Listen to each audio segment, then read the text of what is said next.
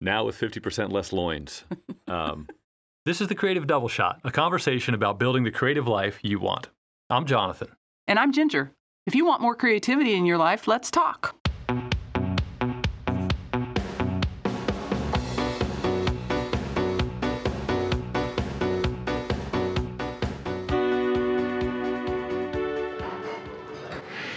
hello, and welcome to another episode of the Creative Double Shot. Today, we are continuing on our theme of why we create with product, or holy crap, I just made that.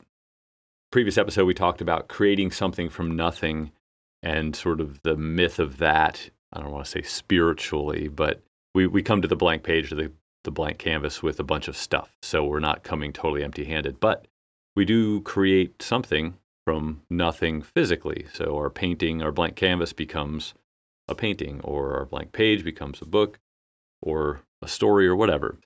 So what we're talking about is the product, and the product is wonderful because it's the it's the fruit of of thy labor. And Fruit of the we- loins? Or, oh, maybe that's something else. that. yeah. Wow. That Sorry, I really took you those. But yeah, the the fruits of our labor. So you get to kind of see this this thing that you've made, and and it's cool. And sometimes it's misshapen and weird, and sometimes it comes out fully formed like an angel, which is really rare. Singing angels, choirs, that wasn't shafts quite of sunlight. angelic.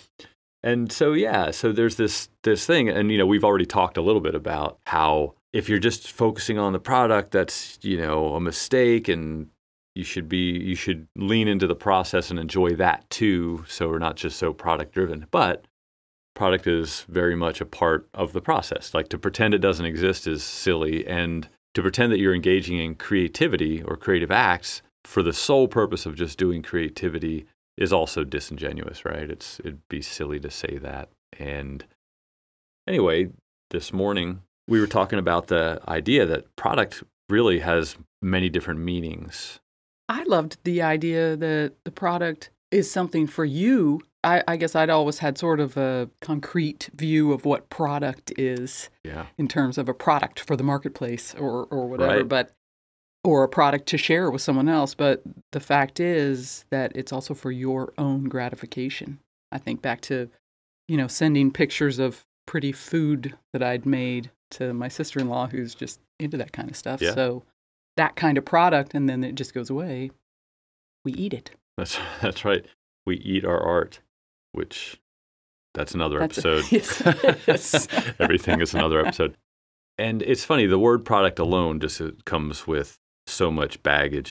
But basically you're producing something and the- Being productive. Right, right, Right. And so being productive means whatever your end product is, it has to be something that's consumable. You know, it can't suck and Right. it has to be amazing and it has to be for other people. And you just hit on that, you know, it it can be something for yourself. It also can be something that I mentioned it's not good in your eyes, you know, you're like you're you might be dissatisfied with it, but it's still a product nonetheless. And that's totally cool.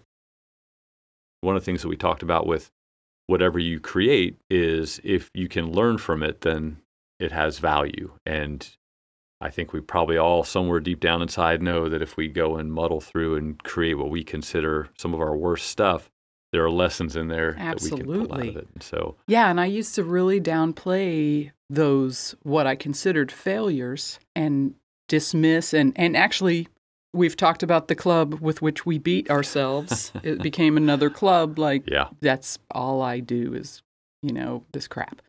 And so learning to just switch that mindset a little bit into no, this is a learning opportunity and also everything's part of me. You know, learning to accept things that you make that aren't up to your personal standards yeah, or anyone else's or whatever, but it's all part of your process. yeah. It's part of your practice, right? I mean, you Practice. got to break a few eggs to make an omelet. That's and right. all that stuff. Um, it's funny uh, as you were talking about that. It, it reminded me. This is a uh, a sports related anecdote. So if you're not into that sort of thing, I'll make it brief.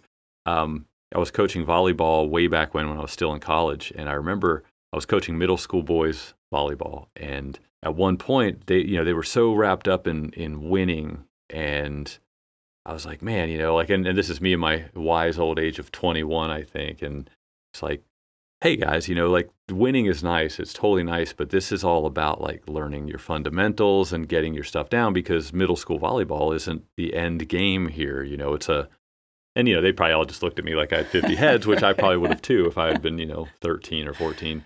But I think about that, and, and I think that's so very true for everything. We're just, we're always trying to get better or improve or expand even it doesn't even have to be improving and getting better it can just be about expanding your your skill set or your knowledge or your feelings that you get while you're in the process of getting you know to your product. Right because um, when you think about the end getting better even itself that's another episode. Yeah yeah. What does better mean? Who's judging what's better? Yeah. you know yeah. It's it's funny. We can only meet ourselves in the place where we are you know, Ooh. deep thoughts. But you know, I mean, yeah. like I would assume that we all in our minds like, ah, oh, I think I can do this better, and usually you want to do it better right now, and you can't because you have to make these products. Yeah. Along the way, and uh, you know, I've written a bunch of short stories that have either briefly seen the light of day in terms of submitting them for publication or they haven't because you you work on this thing and that's that's always the drag of it right it's like oh i worked on this thing like for days weeks whatever and then at the end of it it's just like no, it just didn't happen. Yes. And there's, you know, you beat yourself up with that club, but it's like, yeah, no, but you learn learning what doesn't work is also valuable too, Absolutely. which is kind of cool.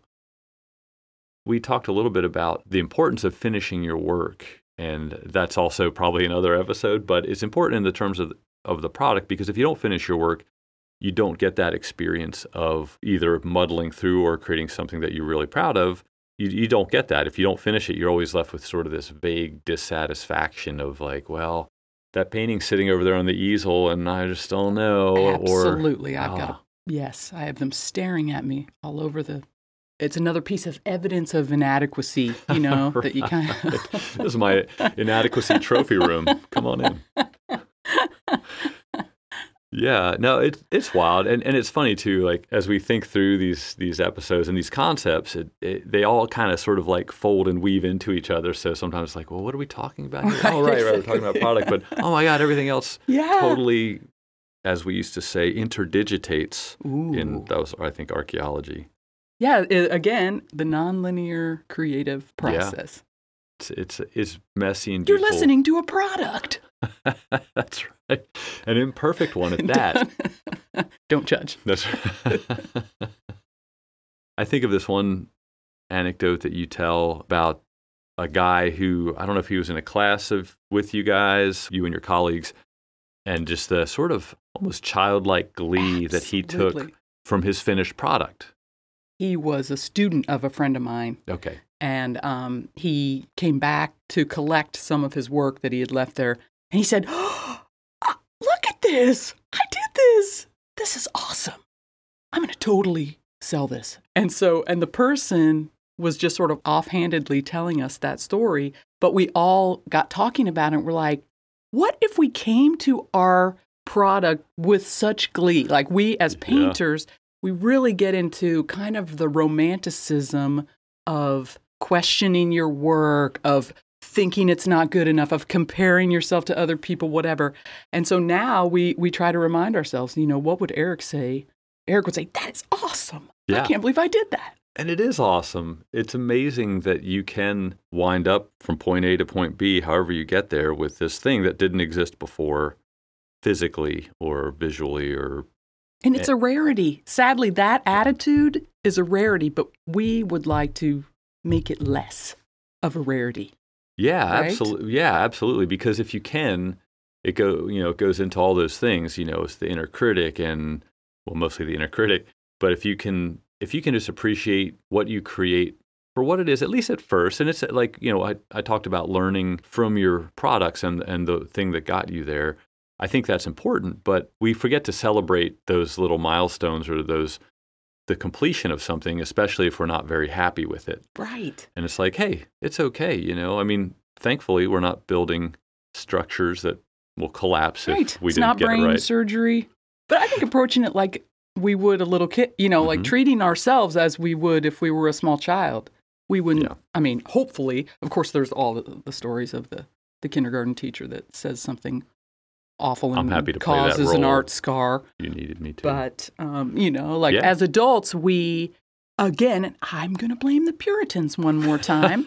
They're funky buckled That- shoes. exactly.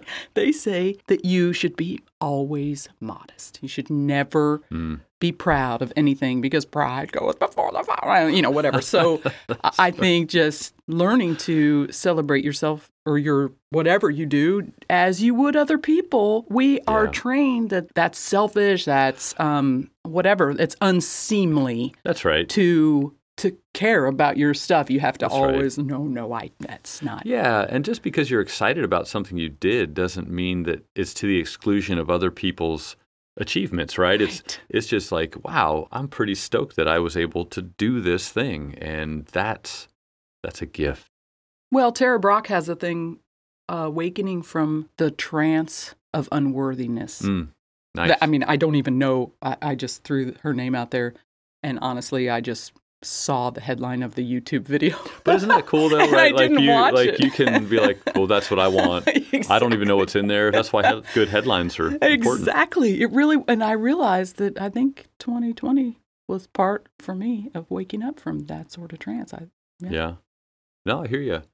Think about product in myriad ways in in the way that works for you where you are, you know, as opposed to like for me for the longest time it was it was getting a novel published, which is still a goal, but it's not the only goal. You know, the goal is to create and enjoy and and, and which I guess you could say this is interesting and I'll, a quick side trip, but um, Ginger and I have been reading what's the the book coaching the artist within. coaching the artist within and and it's basically setting yourself up to be your own creativity coach and he talks about dualities which we we will talk about in a different episode I think more in depth. But the idea that this is always either or. It's like well I can't I can't be real creative if I'm selling my art because then I'm selling out or you know I can't be a real creative if I'm not doing it just for myself. And my takeaway was I'm going to I'm going to reconcile that both are fine and you know finding that place that you can do that with because I think a lot of that comes from external Absolutely. forces and pressures. And so Puritans. again you know it, it is funny though. It it comes all these things come back to the why. And you know this theme is why we create. And if we can figure out what it is internally that drives us to create then we will celebrate our little products you know our little victories. And and we should because life is short et cetera et cetera. And if you don't celebrate them most people won't either. Right. you know It's and i think about fun. yeah, yeah, hundred percent. And I think about that you're out there on Instagram, and you. I think that's a way of celebrating your stuff. We won't get into social media and uh, the social dilemma or any of that stuff, but to be able to have like a small community like you have online that gives each other ego strokes and compliments, and I mean that's always going to be better than communities tearing each other down because Right. what's what's the again what's the end game? It's there's no good feeling there and so yeah just celebrate your victories pat yourself on the back when you can and uh, define product in the best way that fits what you need. Thank you so much for joining us for this episode of the creative double shot. Hope you enjoyed it. Hope you get a little something out of it and if you're of a mind to please share this with your friends and uh, we'll see you next time on the creative double shot. See ya.